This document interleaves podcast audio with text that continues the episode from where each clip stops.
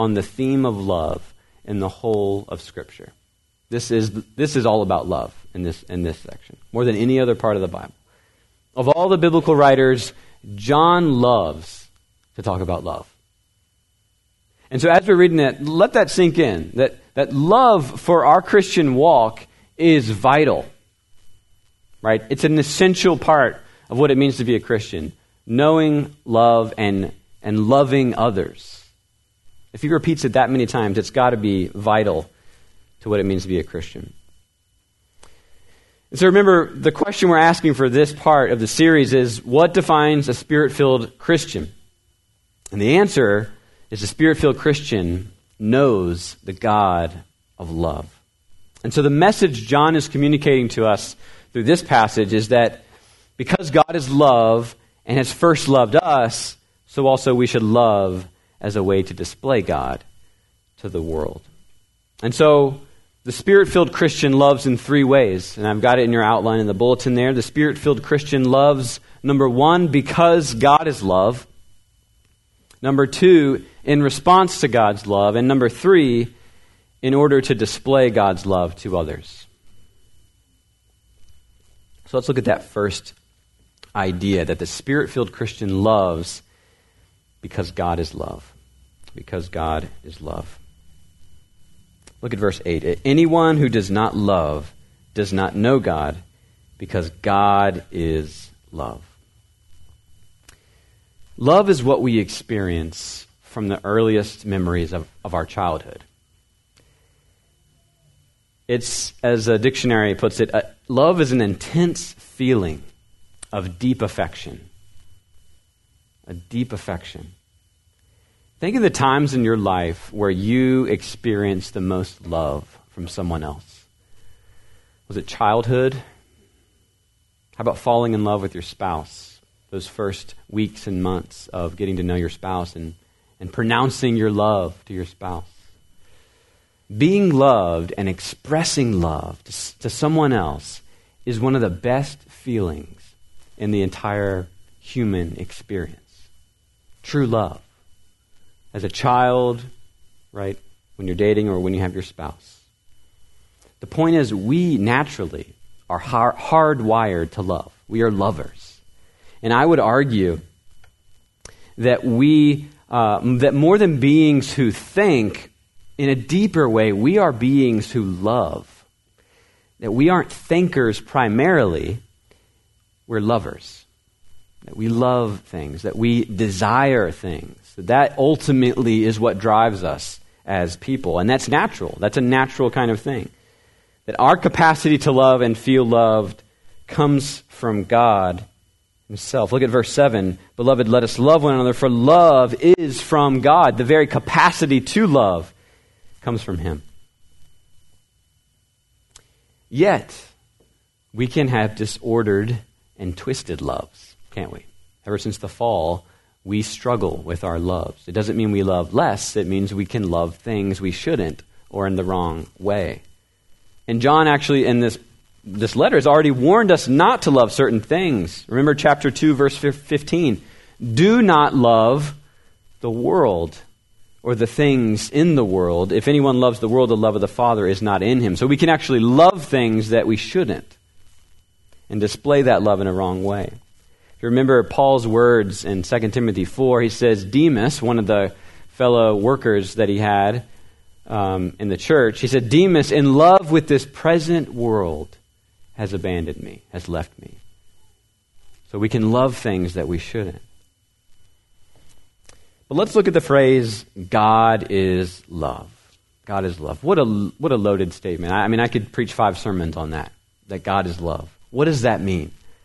What does it not mean as well? Well, the first thing I want to say about that is a loving God is unique to Christianity. A loving God is unique to Christianity. Of all the major world religions, a loving God is different. In The Reason for God, Tim Keller's book on apologetics, he shares about his exploration in Buddhism and Hinduism and Islam and Confucianism, and how his theory was debunked that at the core of all world religions was the belief in a loving God. See, he thought all religions had this belief in a loving God.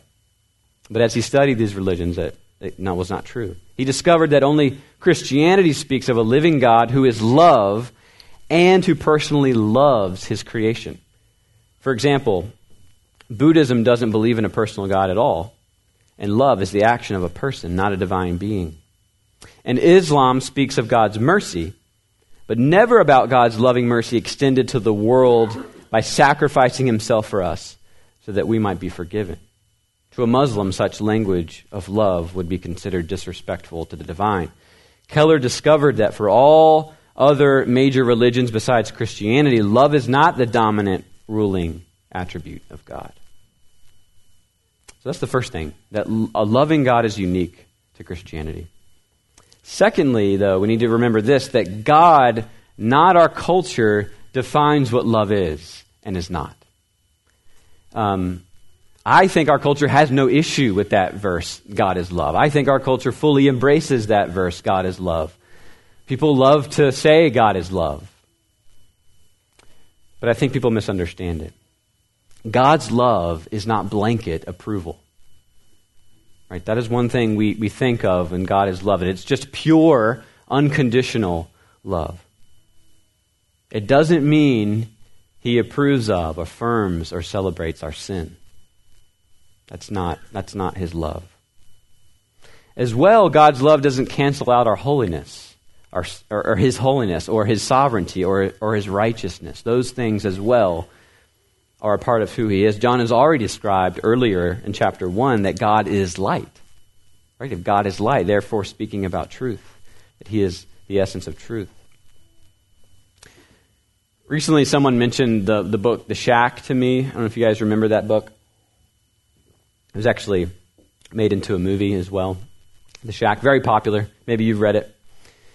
Um, and The Shack dealt with a lot of hard questions. I think at the center of the story was a man who lost his daughter, a young daughter, she died, and he's dealing with grief. He's dealing with tr- how does God play into all this with evil and, and death, and what does all this mean?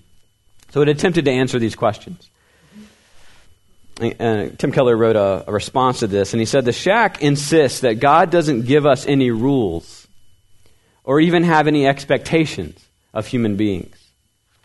All he wants is relationship. But the reader of the lives of Abraham, Jacob, Moses, and Isaiah will learn that the holiness of God makes his immediate presence dangerous or fatal to us. Someone may counter that because of Jesus, God is now only a God of love, making all talk of holiness and wrath and law obsolete. But when John, one of Jesus' closest friends, long after the crucifixion, sees the risen Christ in person, in Revelation chapter 1, what does he do? He fell at his feet, though dead, when he sees Jesus. Keller writes The shack effectively de- deconstructs the holiness and transcendence of God. It's simply not there. And in its place is unconditional love. Period. The God of the shack has none of the balance and complexity of the biblical God. Half a God is not a God at all, is not God at all. There's another modern text that sought to convey the character of God through story. It also tried to embody the biblical doctrine of God in an imaginative way. That story contained a Christ figure named Aslan. Unlike the author of The Shack, however, C.S. Lewis was always at pains to maintain the biblical tension between the divine love and his overwhelming holiness and splendor. In the introduction to his book, The Problem of Pain, Lewis cited the example from the children's text, The Wind and the Willows, where two characters, rat and mole, approach divinity. Afraid? murmured the rat, his eyes shining with unutterable love. Afraid of him? Oh, never, never. And yet, and yet, O mole, I am afraid. Lewis sought to get a, this across at many places through his Narnia tales. One of the most memorable is the description of Aslan. Safe? Who said anything about safe? Of course he isn't safe, but he's good. He's the king, I tell you. So you see, as we think about God's love, we cannot remove it from his holiness or his justice or his sovereignty or his righteousness. We can't just say, yes, he's unconditionally love at all times. We have to learn about his nature. Martyn Lloyd-Jones says, God is love. And therefore, the more I know God, the more I will know that God is love, and the more will I know about love. So if you study the Bible and, and what it says about God's nature, you'll know more about what love is.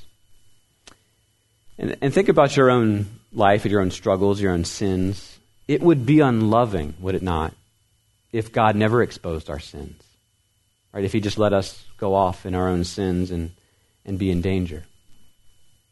Think about if your child is in danger. If, your if your little boy or girl runs out to the road while oncoming cars are, are coming. And how would you feel um, if you, how would you think about yourself if you never corrected your kid when that happened or you never got angry? Right? Love gets angry sometimes. Love pursues. There is wrath in love.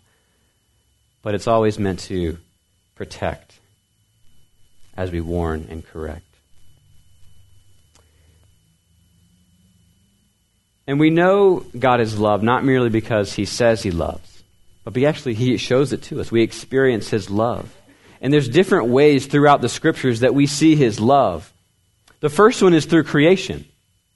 Just the mere fact of this world and this universe that we see was created out of God's love. You remember the declarations in Genesis 1 of it is good when he creates everything? It is good, it is good, it is good. That is out of his love that he made those things. I was just going on a run yesterday in Windsor Castle Park, and today as well, the beautiful 70 degree temperatures. Beautiful days shout that God is love and that He loves His creation. It's a gift. So that's the one way we see it. It's through creation, but it's also through providence and the way God governs the world, the way He maintains the world. He says, Jesus said in Matthew 5, But I say to you, love your enemies and pray for those who persecute you, so that you may be sons of your Father who's in heaven.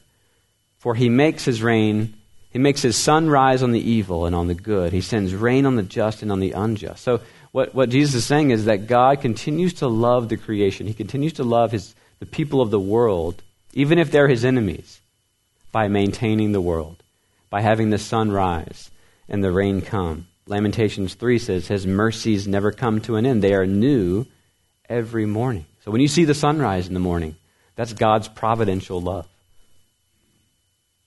Thirdly, though, we see his love through redemption. That he sent Jesus to save a fallen world. John 3:16 For God so loved the world that he gave his only son that whosoever would believe in him would not perish but have eternal life. So, for God so loved the world. What does he mean by world? So, in John's gospel and in 1 John, world always means the badness of the world or the evil world out there. And so in John 3:16, D.A. Carson says God's love in sending the Lord Jesus to, is to be admired not because it is extended to so big a thing as the world, but to so bad a thing, to so evil a thing not to so many people as to such a wicked people. When you read John 3:16, think of it like that, that that that for God so loved this evil world. And his love was amazing that he sent his only son. So so because of that we believe in the free offer of the gospel. Right? That his that his word ought to go out, that the gospel ought to go out to everyone because he has chosen to send his son to save. In a fourth way, we see his love in Scripture through his special saving, through his selecting love for his elect, for his church, for his bride. That's a special type of love. It's a, it's a special love, just like a, a, a love of a husband with a wife. There's a special love there. And the elect may be the nation of Israel, who he chose, or the church, or specific individuals, even. That's where we see all this language of choosing.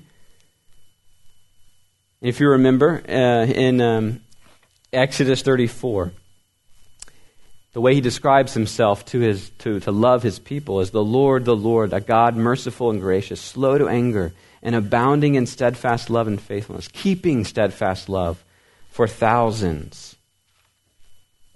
So he's loving his people, keeping covenant with them in a special way that he doesn't do with the entire world. And if you're a believer today, He has a special love for you, that He called you and that He saved you, that He doesn't have that same kind of love generally for the whole world.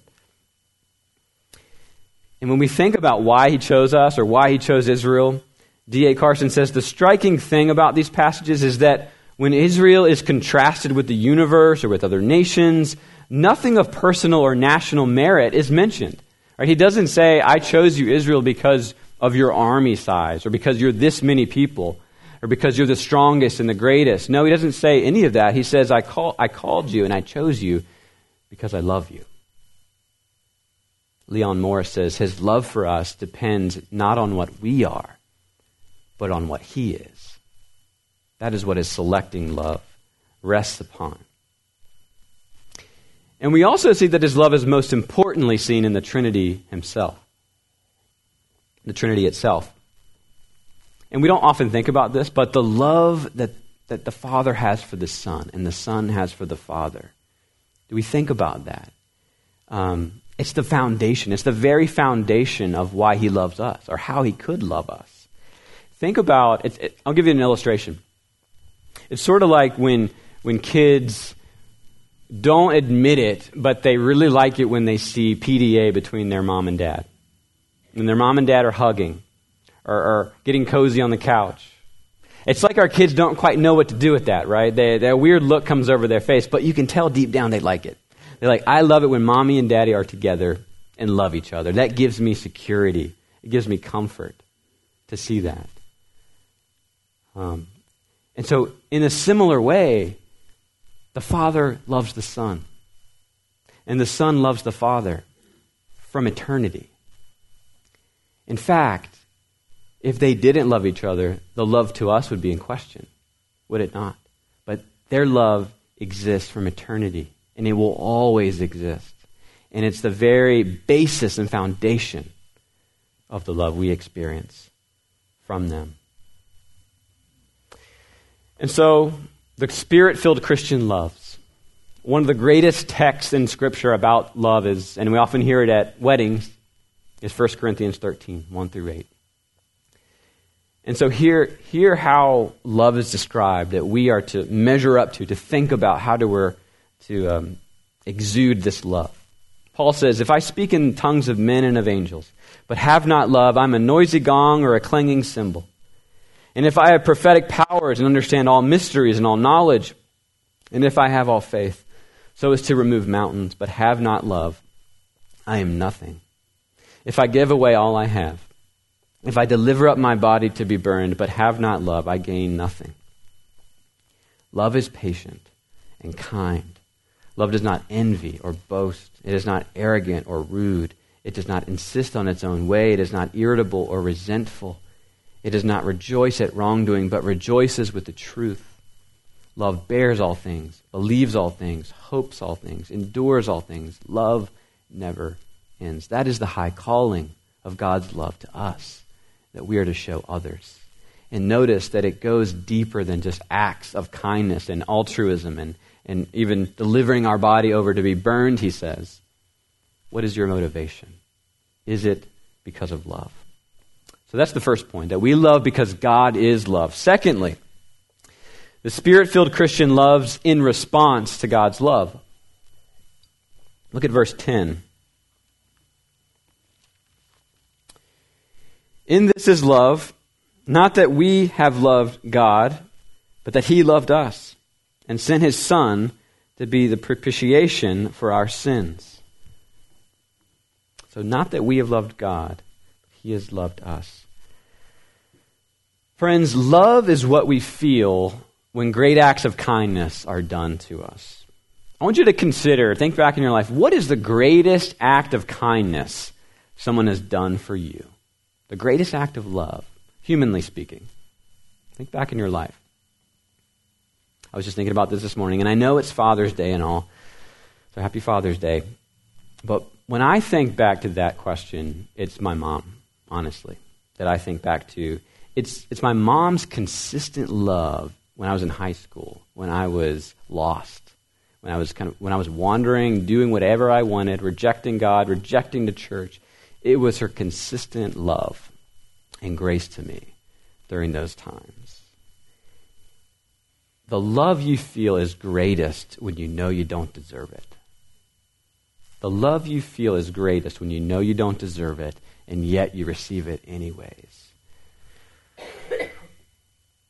In the measure of God's love. So, how do we measure God's love? How do we, why do we put a measuring stick on it? How do you know how big it is and how great it is? The measure of God's love, though, is knowing the depths of our sin. You, you understand what I'm saying? The, the measure of his love is knowing how sinful you are. Look again at verse 10. In this is love, not that we've loved God. So how, why does he start with that? Not that we've loved God. We need to not, don't, don't read over that too quickly. Lloyd Jones says the first measure of God's love is this that men and women down in the dregs and depths of sin, deserving nothing but wrath, and with nothing to be said for them, and the whole argument of the New Testament is that until we see that simple truth about us, we do not begin to know anything about the love of God. If you do not know your condition, you will not understand the love of God. If you do not know your, yourself to be a sinner, why care about the love of God? And when people show us love, it's, it's, an, it, it, it's an amazing truth of God's love as well. But but sin and suffering reinforce our negative outlook on life and others. When evil is done in the world, when instead of love, hatred is done toward you, it can actually, the opposite effect in your life, and you begin to hate others and you have a negative outlook. But when love is shown to you, everything changes, doesn't it? Or it should. Friends, only those who know the kindness, the generosity, and the love of another are capable of, of extending it. It reminds me of a parable that Jesus told in Matthew 18. Jesus said, Therefore the kingdom of heaven may be compared to a king who wished to settle accounts with his servants. And when he began to settle, one was brought to him who owed him 10,000 talents. It's a lot of money. And since he could not pay, his master ordered him to be sold with his wife and children and all he had, and payment be made. So the servant fell on his knees, imploring him, I have patience with me, and I will pay you everything. And out of pity for him, the master of that servant released him and forgave him the debt.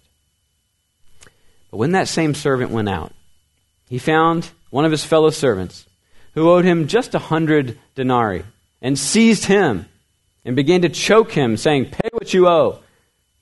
So his fellow servant fell down and pleaded with him, Have patience with me and I will pay you, right? This very same words that he, he spoke.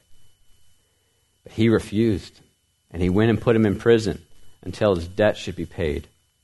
And when the fellow servants saw what had taken place, they were greatly distressed. They went and reported it to the master that all had taken place. And the master summoned him and said to him, You wicked servant, I forgave you all that debt because you pleaded with me. And should not you have had mercy on your fellow servant as I had mercy on you? And in anger, his master delivered him to the jailers until he should pay all his debt. He had this kindness to him, a, a debt he could never pay back. Millions and millions in, in our language of dollars. What was the issue? What was the problem? The man never truly embraced that grace and forgiveness. He never really welcomed it, and was thankful for it. He assumed it. He assumed that he deserved it instead of something that was given graciously to him. And that's where it all broke down. Brothers and sisters, God gave up his most prized possession to save us and love us. You see, the most amazing thing about love in Christianity is not just the mere knowledge of God's love, which we talked about in point one. That is amazing, but it's not just that. The most amazing fact about our faith and about what Jesus did for us is that this love is directed to you and me. That it's not some principle, some concept out there, but He actually, the living God, turns that love toward you and me.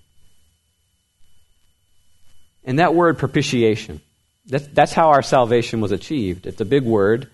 If you have the NIV, it's um, the, uh, the, atonement is really the, the word, but really what it means is the wrath of God was satisfied.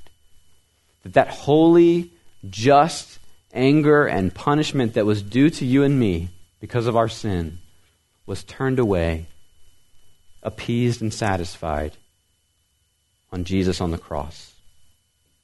Verse 9 of our passage says, God sent his only Son into the world so that we might live through him. God gave. You want, you want to know another measure of God's love? I talked about the love the Father has for the Son. He gave his most prized possession. You want to know his love for you? He gave everything for you. Again, from John 3:16, God so loved the world that he gave his one and only son.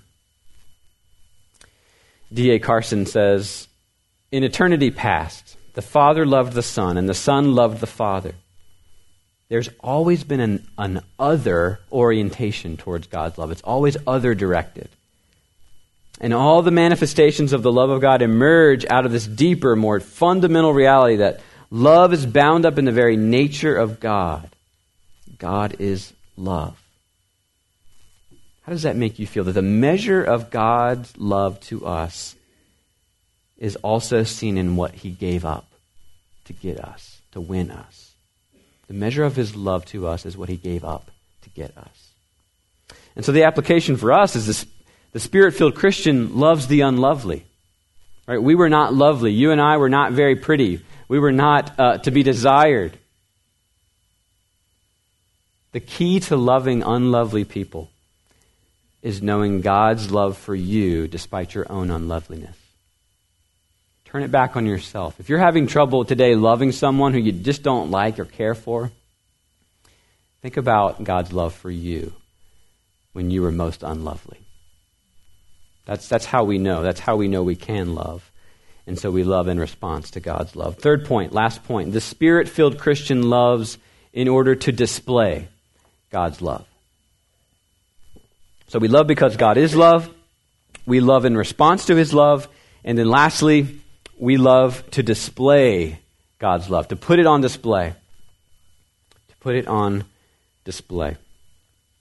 Let's look at verse um, 11 and 12. Beloved, if God so loved us, we also ought to love one another. But no one has ever seen God. And if we love one another, God abides in us, and his love is perfected in us. I want to hone in on what he's saying here in verse 12 that no one has ever seen God. And if we love one another, God abides in us. The point here is that we share what we come to love. We share what we come to love. When he says no one has ever seen God, that might throw you off balance. Not sure what he means by that. What does John mean? For instance, didn't people see Jesus? And isn't he God? Yes, he is. But what John is saying is that no one has seen God the way we will experience him in glory. No one will see God in all of his holiness, his bright uh, radiance of holiness. Right? Even the, the cherubim in heaven have to, have to uh, put the uh, wings over their eyes to cover them, to protect them, because God's holiness is so bright it would consume you. We get glimpses, people in the Old Testament and New Testament get glimpses of God in the Transfiguration and, and, and Moses on the mountain, but we haven't seen him fully. That will be in glory. So, what he's saying is, no one has ever seen God that way, but if we love one another, God abides in us and his love is perfected in us. What he's saying is if we love, we make the invisible visible. Right? The invisible God becomes visible when we do that. C.S. Lewis said, I think we delight to praise what we enjoy because the praise not merely expresses, but com- completes the enjoyment. It's its appointed consummation. What he's saying there is we can't just enjoy a movie or a book or a good joke or something that we're really passionate about. We can't just, just enjoy that if we keep it to ourselves. We've got to share it. And it's actually in the sharing of that that we find enjoyment. I was probably told to go see Top Gun 2 by more people recently than any movie that I can remember. And so I went, I went and saw it with Hannah. It was a good movie. Um, but people so enjoy, and I enjoyed it, but people so enjoyed that movie, they had to tell me to go see it. right? And that telling someone, praising something that you've enjoyed, actually makes you enjoy it more. Do you notice that? When you tell somebody about it, when you, when you praise it, and when you evangelize to go see Top Gun 2. I'm going to tell you a quick story as I begin to close. In 1851, and this is from Ray Ortlund, this, this story. In 1851, a group of British missionaries to Tierra del Fuego was forced to winter in the bitter cold while they waited for their supply ship to arrive. And it came too late. They all died of cold and starvation. And on Good Friday, one of those men, April 18th, Richard Williams, a surgeon and a Methodist lay preacher, wrote in his journal, and they, they discovered his journal later, he wrote, Poor and weak though we are, our abode is a very Bethel to our souls. Bethel meaning house of God. And God we feel and know is here. Meaning he's on his, he's basically about to die. He's writing this. And on Wednesday, May 7th, he wrote, Should anything prevent my ever adding to this, let all my beloved ones at home rest assured that I was happy beyond description when I wrote these lines and would not have changed situations with any living man. You see, he, facing death, would not have traded places with anybody else because he was happy with God. I'm reminded of John 14. It says, If anyone loves me, he'll keep my word, and my Father will love him, and he will come to him and make our home with him. When you finally get what I'm preaching this morning, when you finally get the gospel, this good news. You treasure it. It makes you happy, and you can face anything. And not only that, you will write about it, you will tell people about it, you will share it because it excites you, because it's, you're saved from death. You're saved from your being locked in jail of your sin. You've been freed from that. And so he writes this. It's an amazing uh, line that he's happy beyond description as he's about to die because he's doing what he loved, sharing the gospel, sharing the, the best message in the world. If it's true for you, if it's, if, it's, if it's gripped your heart, you'll share it with others. And so there's a real tragedy in the church if you keep the gospel locked up for yourself and you don't share it. Why would you do that, right? Why would we do that? We want to sh- we want to share it. We want to give it away so that others can enjoy it too. And the way we do that, the reason we do that is because God does not keep himself from us, but he gave us himself. Jared Wilson says that the greatest good, God, offers the greatest action, love, to the greatest need, wrath owed sinners, by sending the greatest treasure, Jesus, in the greatest invitation to everyone into the greatest life, everlasting. Right? Do you notice all those greatests? God gives us Himself so that we will have full joy forever and ever. And we will tell people about that. We will put God on display. So we love because God's love. We love in response to His great love. And we love to show God to others. Would you pray with me? Father in heaven, we thank you for your love. Where would we be without it? We'd be lost. And we know your love um, allows us and, and motivates us to do all things, to, to go to great lengths, to face evil, to face persecution and suffering because of your love for us. And not only that, because of the Holy Spirit that you've placed into us to remind us of these truths. So thank you God. Thank you, Father, Son, and Holy Spirit, for doing this work. Would you continue it to save us and to love us? For your love never runs dry, never goes away. Your mercies are new every morning. In Jesus' name we pray all these things. Amen.